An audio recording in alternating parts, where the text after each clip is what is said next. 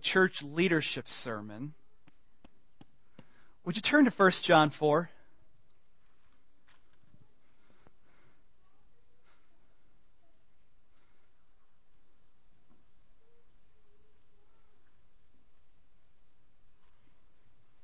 Around verse 7.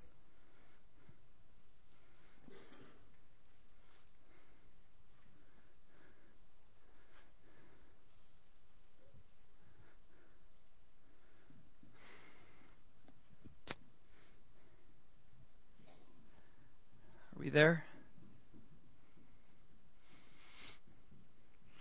1 John 4, verse 7 says, Dear friends, let us love one another, for love comes from God. Everyone who loves has been born of God and knows God. Whoever does not love does not know God, because God is love. Did you hear what that just said? I mean, that's kind of politically incorrect, so let's read it again. Dear friends, let us love one another, for love comes from God. Everyone who loves has been born of God and knows God. Everyone who loves has been born of God and knows God. Whoever does not love does not know God because God is, God is love. God is love and He is the, uh, the maker of love, the creator of love. And so any love that we enjoy in this life comes from Him. And when we love other people, that's from Him. And, and you think about it, uh, I don't know if you've ever been in New York City or, a big city where you can buy, you know, uh, uh, cheap knockoffs of original uh, uh items. You know, you can go and maybe try to get a quote unquote Rolex. Rolex on, on the streets of New York, or maybe you go to a flea market. We went to one in Orlando once, and they were selling like designer purses for like fifteen dollars. You know, and you could like stock up on those things and sell them on eBay, but you know deep down that they're fake. They're fake. And, and, women, you don't, you don't want the guy to open up the ring and will you marry me? And when you're thinking, is it really cubic zirconia? You know, like that's just kind of, you just don't really want that. And, and, you know, in one way, all that doesn't matter really because that's just stuff in the world. But, but I say it to say that there's a lot of cheap knockoffs of love today. And it's in our culture, it's on our TV, it's in our workplace, it's everywhere you look. It's cheap, it's a knockoff, but it looks a little bit like the real thing. And the world has bought this. You know, the world has bought into it. It's just everywhere. And and so as much as the world likes to say, you know, if, if you're going to get a watch, you might as well get the real thing. And if you're going to get a ring, you better get a real ring, a diamond ring, a big ring, you know? You better get the real thing. We have a message for the world that this is the real thing. That the other acts of love out there are not really love as God defines it. It's fake, it's cheap, it's a knockoff. That's, that's what the word tells us. Let's not settle for less.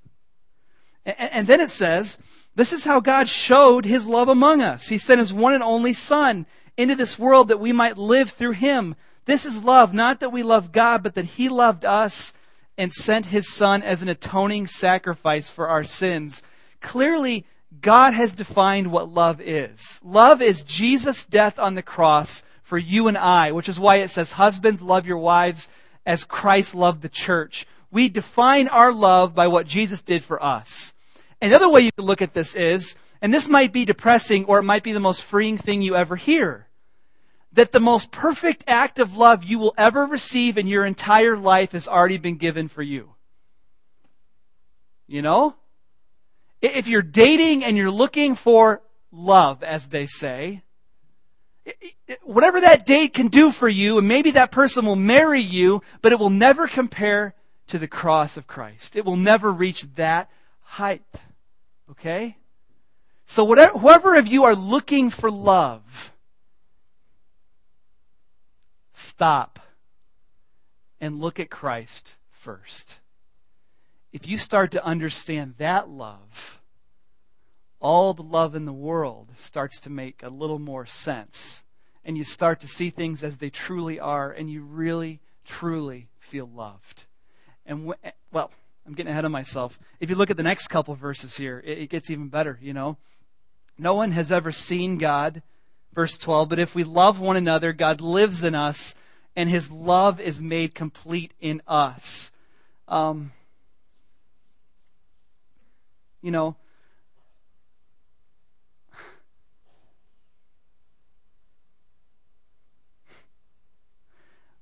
the way we love other people, the way we love each other, the way we love enemies reflects how we love God according to this. If we love one another, God lives in us and his love is made complete in us.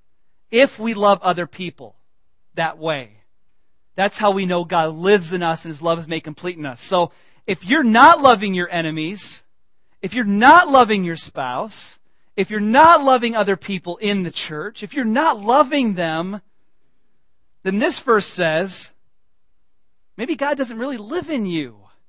Because if He did live in you, you'd be loving. If He did live in you, maybe your marriage would look different. Maybe you'd look at that person that hates you in a different light. Maybe you'd love them.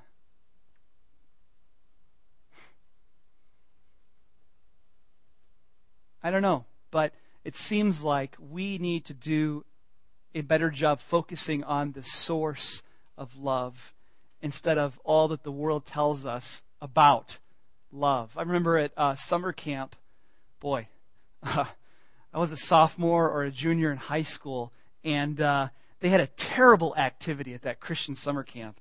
They, you could write love notes to people in the camp, and at dinner time, they would make you come, if the note was written to you, and by the way, it was anonymous, you know, if the note was written to you, they would make you come to the front during the, uh, during the dinner, and you would stand there in front of the hundred people at the camp, you're in your group.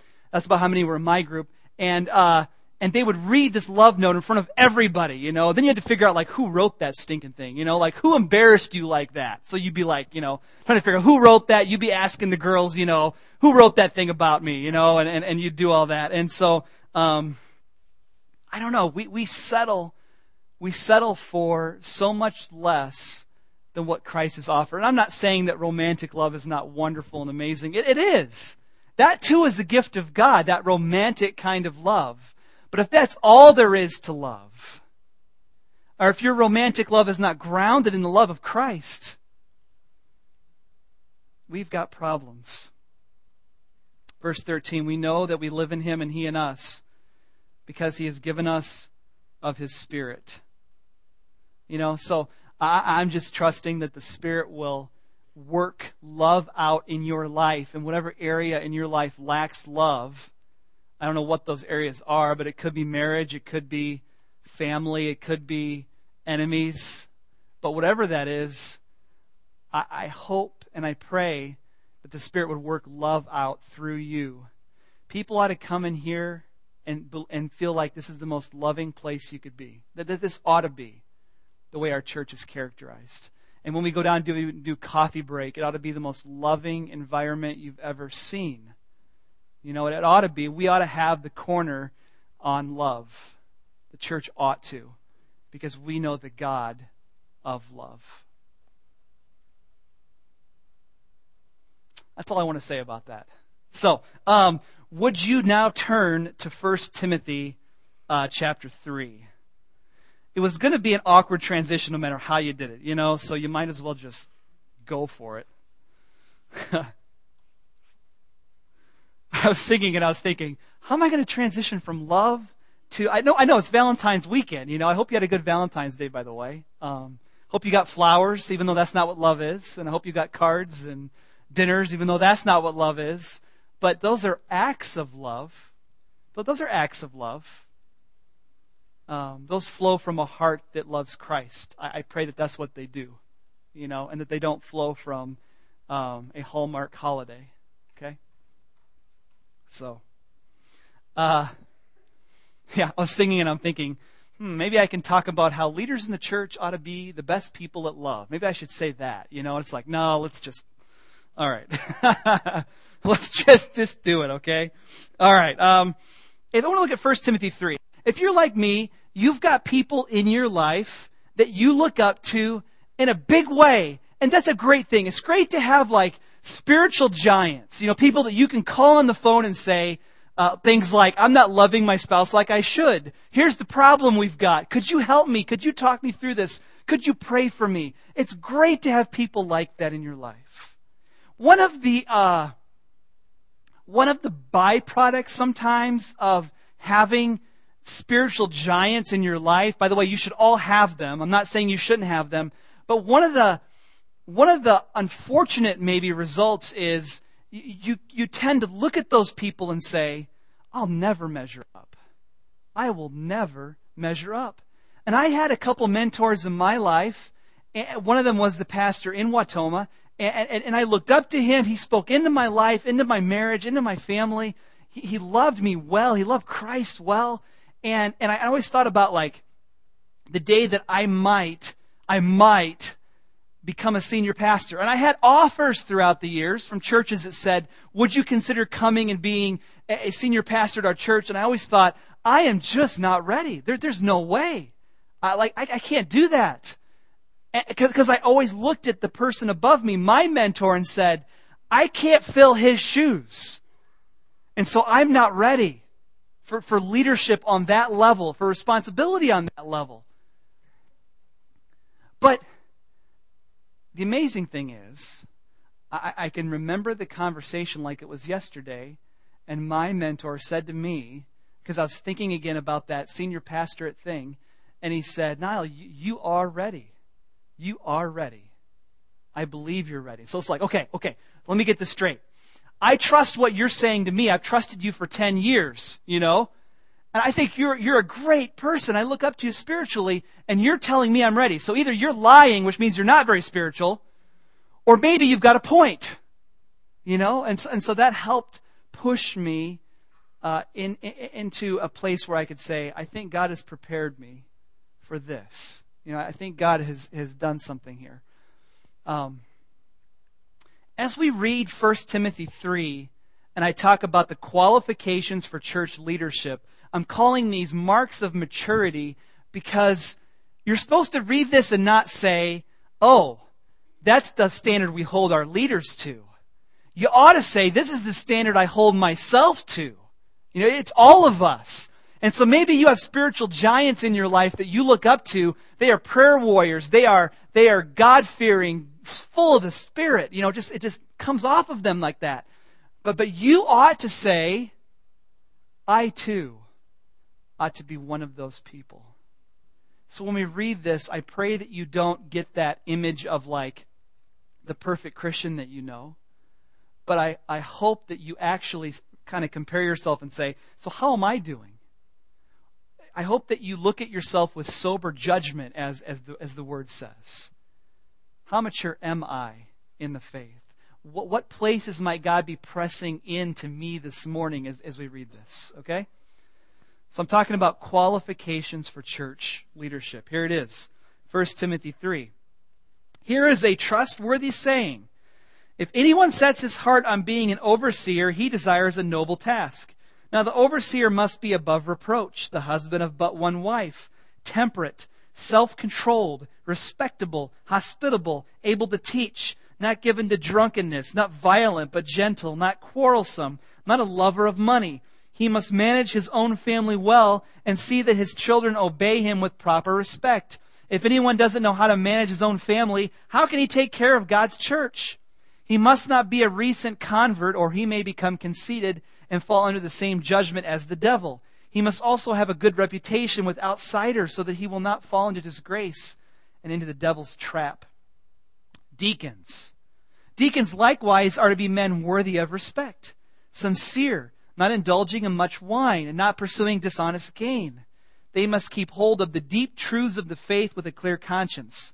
They must first be tested, and then if there's nothing against them, let them serve as deacons.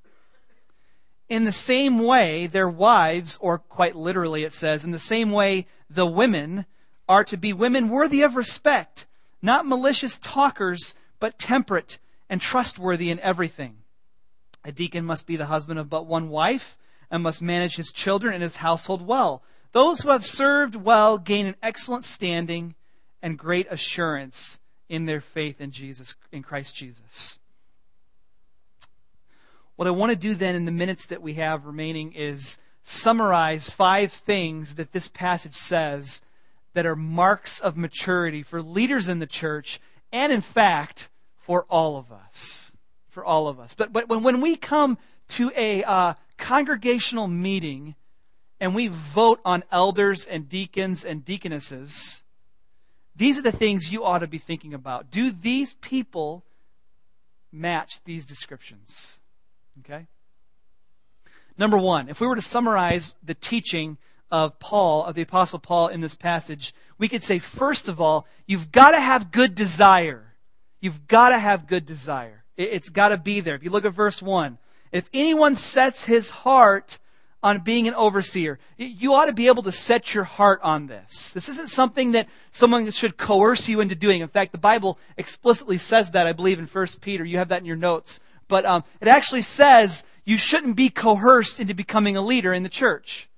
It ought to be something that God has called you to, that you desire. So what I've tried to do in the notes that you have in front of you, I'll try to pull up my copy here and then I'll be set.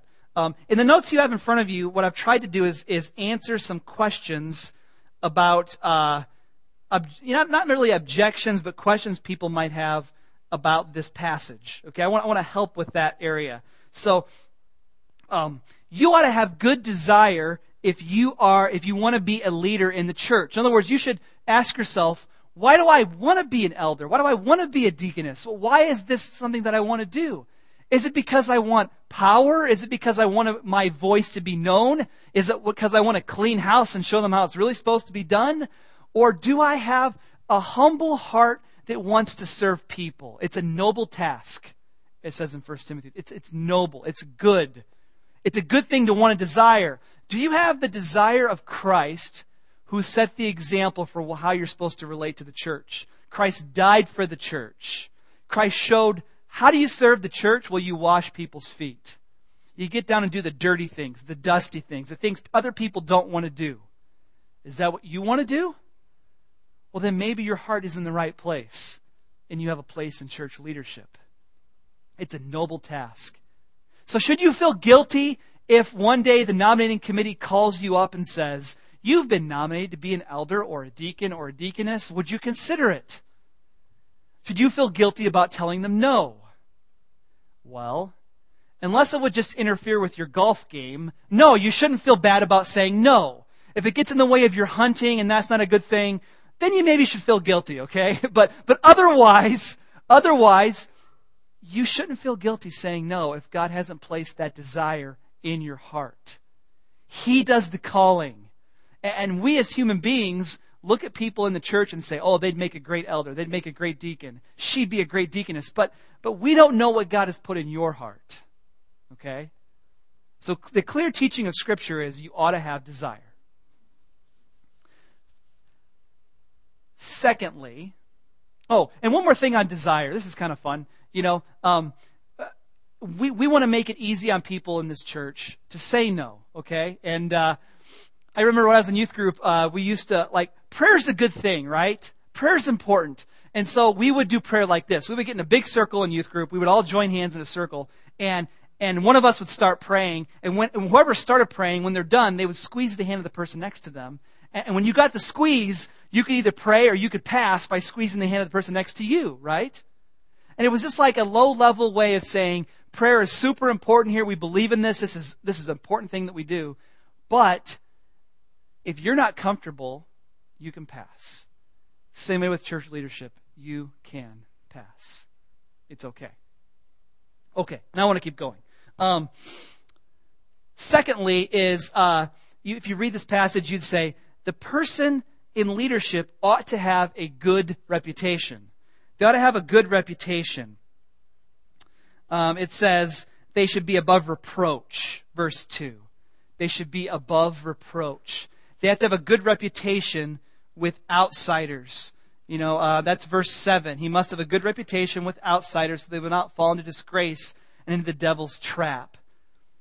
And then a lot of these descriptions of, of elders and deacons is actually things that would be uh, part of that reputation. Are you hospitable? Are you respectable? Uh, you know, these, these kind of things. Um, are you violent? Are you gentle? Are you quarrelsome? Um, your reputation is, is, is who you are, you know, what, the kind of way you live your life. And, and people, both inside and outside the church, ought to think well of you. If you are loving your enemies well, you'll probably have a pretty good reputation both inside and outside the church. So reputation is important. You ought to consider that. Um, and, and, I know it's not all about rep because I, you know the Bible also uh, talks about like if one person comes to the church and says, "I have a an accusation to make against that elder," you got to treat that very carefully and cautiously. There ought to be evidence and not just one person that's mad at an elder. Okay, the Bible deals with that issue. Reputation is important. When I was in college, I remember uh, I was uh, I had two roommates, and, and, and I was going into my sophomore year, and uh, one of my roommates was a junior, so he was older than me, and I'd already roomed with him the year before. And then I was getting a new roommate that year. Okay, so that's fun. You get a new roommate. Didn't hadn't met, met him yet. So roommates, you know, freshman people have to be on campus a week early and get orientation. How do you handle Chicago life and all that? And uh, I remember going uh, on my first day. I walk into the room and my I meet my new roommate, and he looks shocked to see me. This freshman guy, you know, he looks shocked when he's looking at me, and I'm like, "What's the deal?" You know, like why are why are you looking at me like that? You know, and he's like, "Oh, well, I, I met the other roommate yesterday." And he said a few things about you. You know, he said, first of all, you were 400 pounds. And he said, you also had a very bad temper and you got really angry. And it would be really good if I cleaned the bathrooms for the first three months, you know, to kind of keep things, you know, on the good side here, you know. And then I walk in, you know, and I'm not a very angry guy, you know, I just, I don't get angry very easily. So, um, reputation's important. It's important, people. Uh, and, and the Bible says that. Because you represent this church, and you represent, more importantly, Christ. Okay? Reputation. Okay, uh, thirdly, a good leader will be someone that has self control. Self control. Did you see all of the all of the things that alluded to self control. Um, you've got like above reproach, but then you've got uh, temperate, self controlled. Uh, you've got not dr- not given to drunkenness, verse three. Not violent, not quarrelsome, not a lover of money. You know, you've got all of these things. It's kind of like it's kind of like you better be able to control your desire for wealth. I mean, money is is not a bad thing. Money is not evil. The love of it is. So you've got to be able to control that. Alcohol might not be evil, but drunkenness is. So, so we got to be able to control that. And so you see, this is a description of a person who is, is the master of their desires. He's a master of his own desires. That's the kind of person you want in leadership. Not one that is controlled by the sinful temptations that we all face. All right? Now, I do have a question here that I would like to answer, and that is um, what does it mean to be the husband of one wife? Did you see that in here? The husband of but one wife, verse 2. There are different ways to understand that verse. Husband of but one wife. Literally in Greek, it means, it reads, a one woman man. You must be a one woman man probably five different ways to understand this. I'm not saying that each of them are right or wrong. I think there's a better way to interpret it, but let me give you the, the five really quickly. One, no polygamy. You get one wife, you don't get two or three. Okay? Um, now, the question there, I, I, could I could tell lots of good jokes about having multiple spouses, but I'm not going to go there, right? You know, because um, we all know that. Never mind. Um, never mind. You fill in the blank with your joke, okay? And you women can say, who would want two or three of those guys? You know, come on. All right? I should tell a man joke, shouldn't I? That'd be better because the women always get the short end of the stick for that, you know? You have three husbands and, and stuff still wouldn't get done around the house, right? Those projects still wouldn't get done. Okay, that's all I'm going to do. All right. Sorry, sorry, sorry. Um, here we go. Polygamy?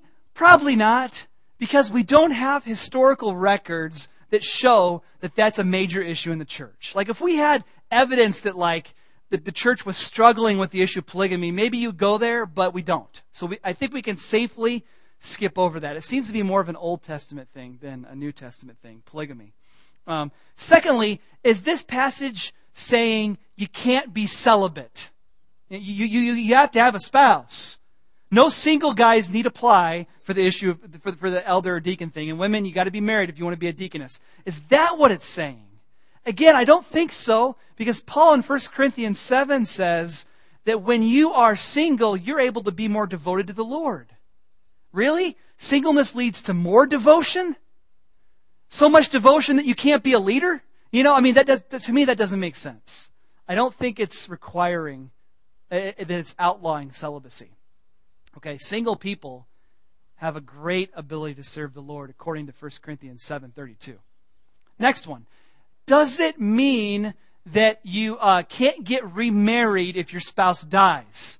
Think about it. One woman man means that if, if one day Christy dies, I can't get remarried because that would make me a two woman man. You know? Is that what it means? Now we kind of might chuckle a little bit on that, but it could mean that. I don't think it does. Again, 1 Corinthians 7:39, Paul says, if you're a woman and your husband dies, you're free to remarry whoever you want, as long as they're a believer, he says. As long as they're a believer. So I don't think it makes sense to say you can't get remarried um, after your spouse's death. Uh, fourthly, and this is an interesting one, no remarriage after divorce. Now, this one's open to interpretation. I think this one's open. This one, I think a lot of people hold this. Uh, but Paul in 1 Corinthians 7.15 says, if you've got a man and a woman, and they're married, and one of them is a believer and one of them is not, and the unbeliever leaves, Paul says, let him leave. You're not bound in such circumstances. And of course, that calls into question what does it mean to be bound? Does bound mean you can you're free now to remarry because you're not bound anymore? Or does bound mean you should just let the person go and stay single? You know, and that's a whole nother sermon. But if you interpret that verse to mean you may remarry if the unbelieving spouse leaves, then it seems like this might not be talking about no remarriage after divorce. Maybe. Maybe. I think the most general answer is probably the best one, and that's number five. A one woman man is one who's faithful to his spouse. You're faithful to your spouse. I think it also fits the context of 1 Timothy chapter 5. Since you're in Timothy, look at 1 Timothy 5 2 really quick. Uh, 1 Timothy 5 2. Uh, we'll start in 1. Don't rebuke an older man harshly, but exhort him as if he were your father. Treat younger men as brothers, older women as mothers, and younger women as sisters with absolute purity.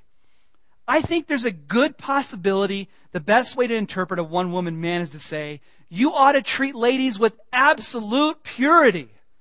And if there's other ladies in the church that are your age, you better treat them as sisters. And if there's older ladies in the church, you better treat them as mothers. If there's younger ladies, you better treat them as younger sisters. One woman man, you only have eyes for her. Purity is required of leaders.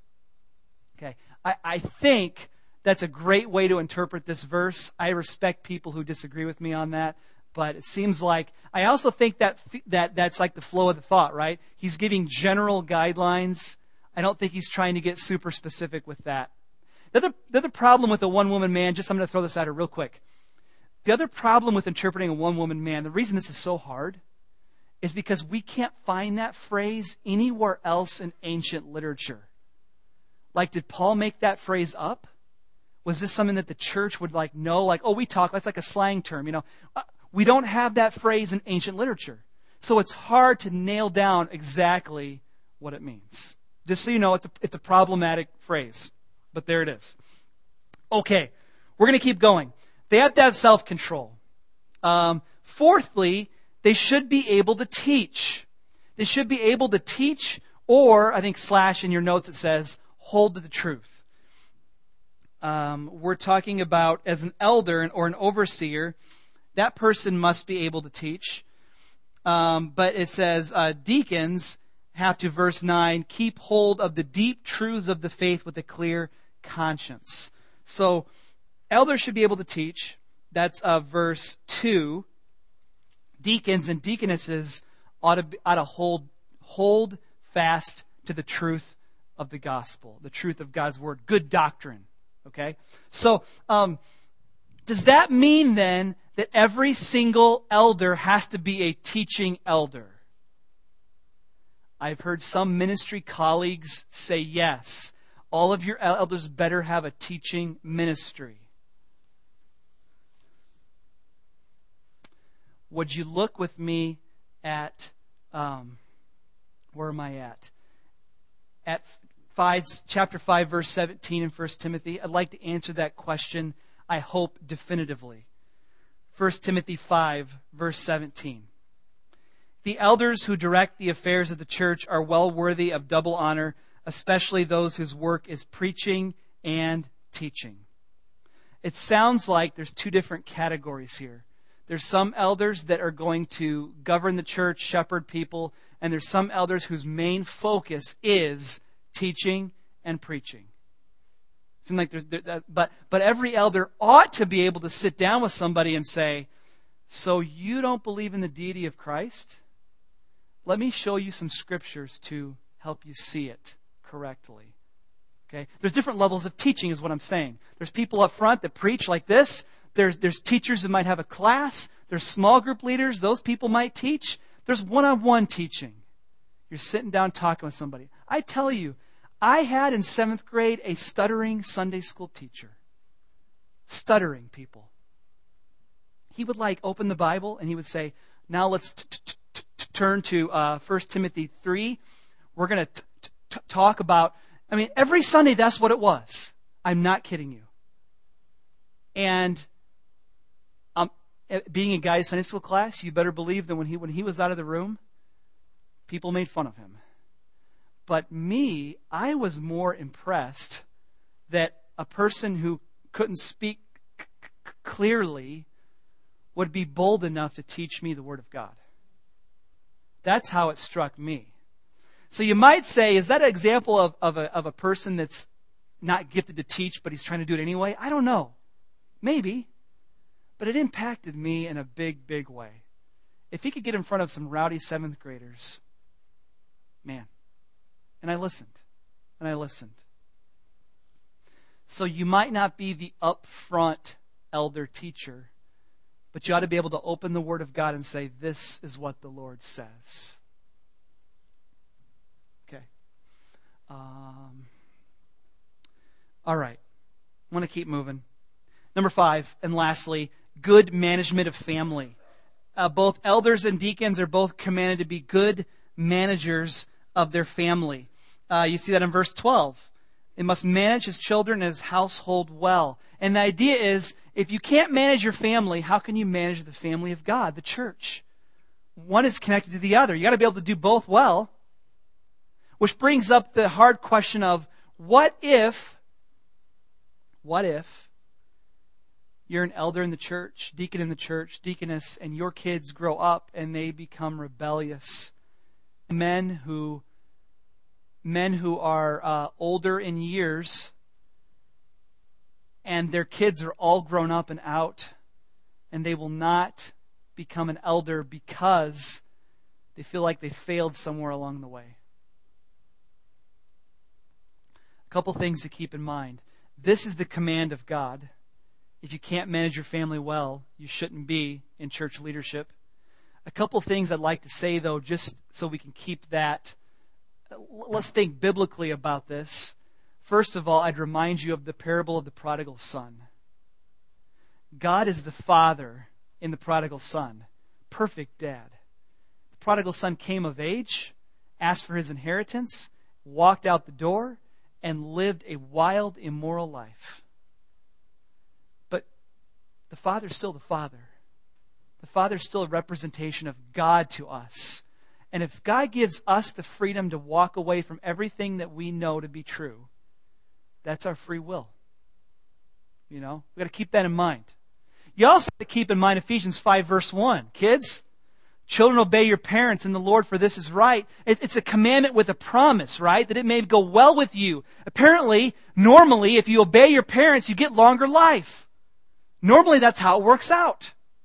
Now, not always. That's not, not like an every single time, but, but often God is going to bless you with long life because you've honored your parents. And honoring father and mother doesn't stop when you get 18 or 21 or whatever age you, you, you magical age. I remember talking to a young man once who graduated high school, wanted to go into the army. Oh man, he wanted to sign up something. I mean, he just wanted that so badly. Love God, loved his country, and wanted to serve. And his family said, You will not sign up. And he, he talked to me and said, What do I do? I'm 18. Legally, I can do what I want with my life. But my parents have said no. And my response to him was, somehow you've got to figure out how to honor your parents. How do you honor your parents and honor what you feel like God has called you to do in life? Dare you break the command to honor father and mother? To sign up for the military? Um, that story had a more peaceful ending because they talked it through and he ended up and, and the parents ended up giving their blessing. You know that that it, it was a reversal of their decision. But honoring parents goes on and on and on.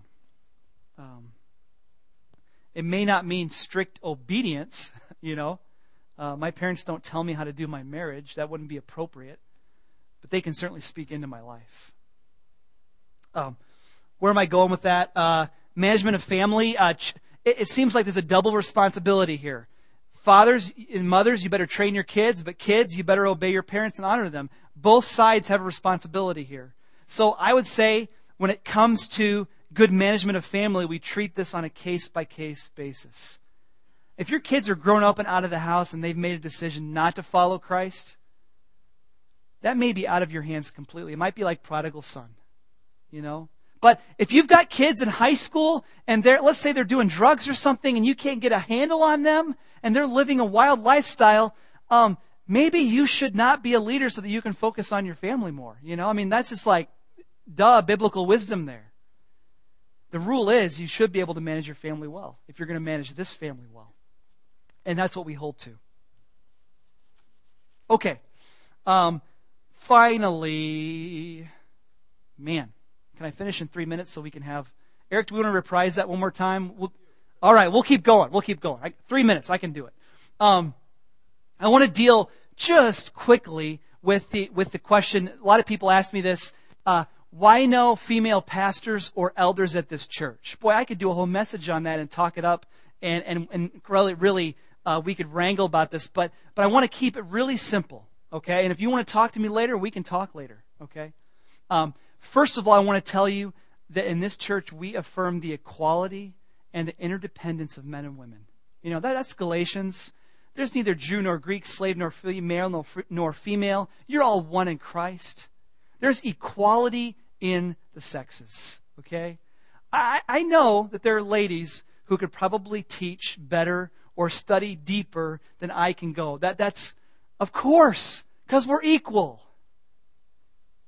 Uh, we also affirm that, that men and women are interdependent. That comes out of 1 Corinthians uh, uh, chapter 11, verse 11 and 12. It says, man is not independent of woman, nor woman is independent of man, because actually men are born from women. And so, I mean, just nature teaches us that we need each other. We're not independent of each other. Okay? So there's equality, there's interdependence. This is nothing like a male power trip. That's not what the scriptures teach at all. And if anyone suggests that, they're wrong. Secondly, we affirm that God has ordained specific roles for men and women in the church. And, again, it's not based on equality, it's not based on who's better at what. I'm certain if, if, if uh, the, the role was reversed, women could lead well. You know, God, we look at these passages 1 Timothy 2, 1 Corinthians 11, 1 Corinthians 14, and, and, you'll see, without me going there, you can look at that later on your own. You'll see things like uh, Paul saying in 1 Timothy 2, I don't permit a woman to teach or have authority over man. She must be silent. He says, For Adam was formed first and then Eve. So Paul is explaining this is the structure of the church that God has set out.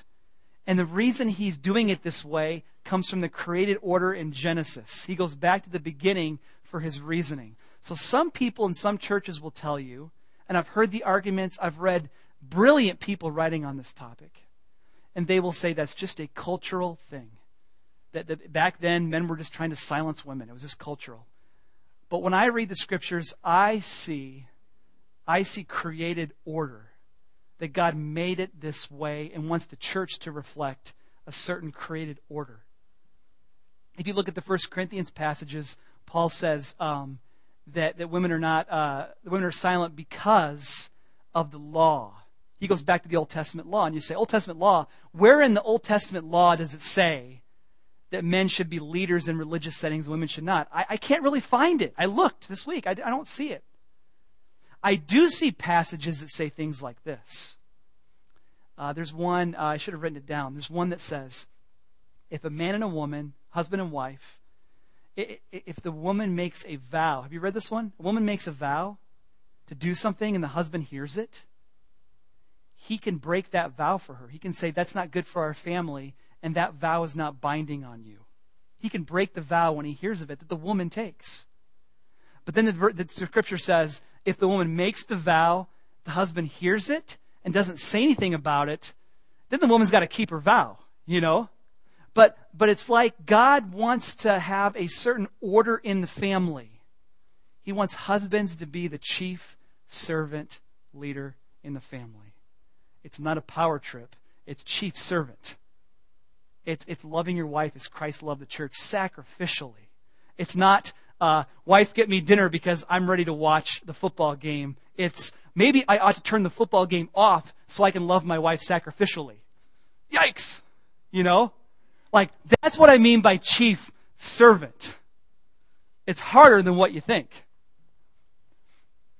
So I see a created order in the scriptures that I don't want to violate.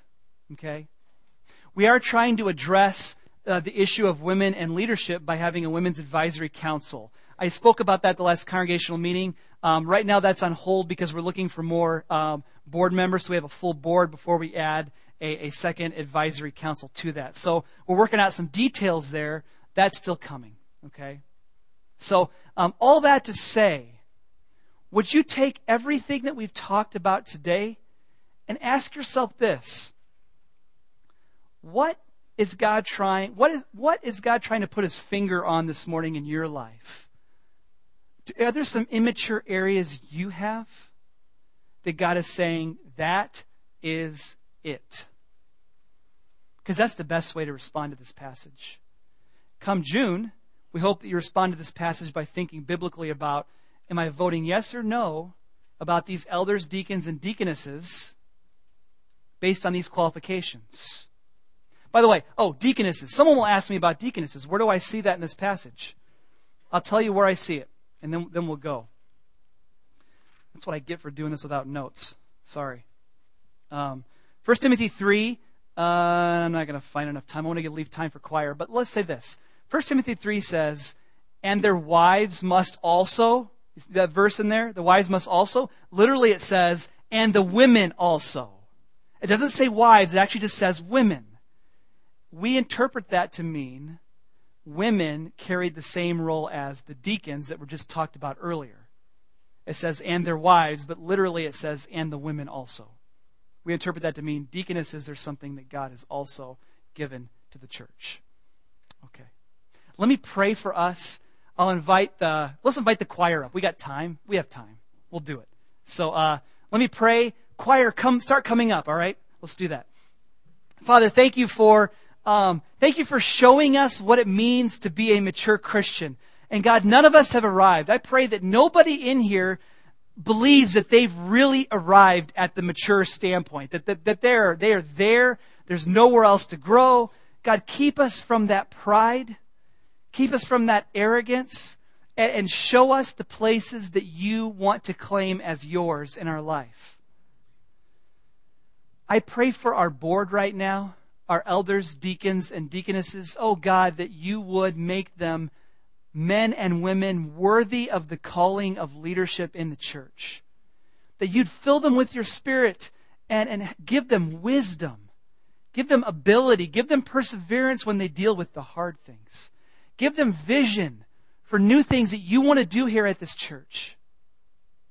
And may we, your people, follow godly leadership. In Jesus' name, amen.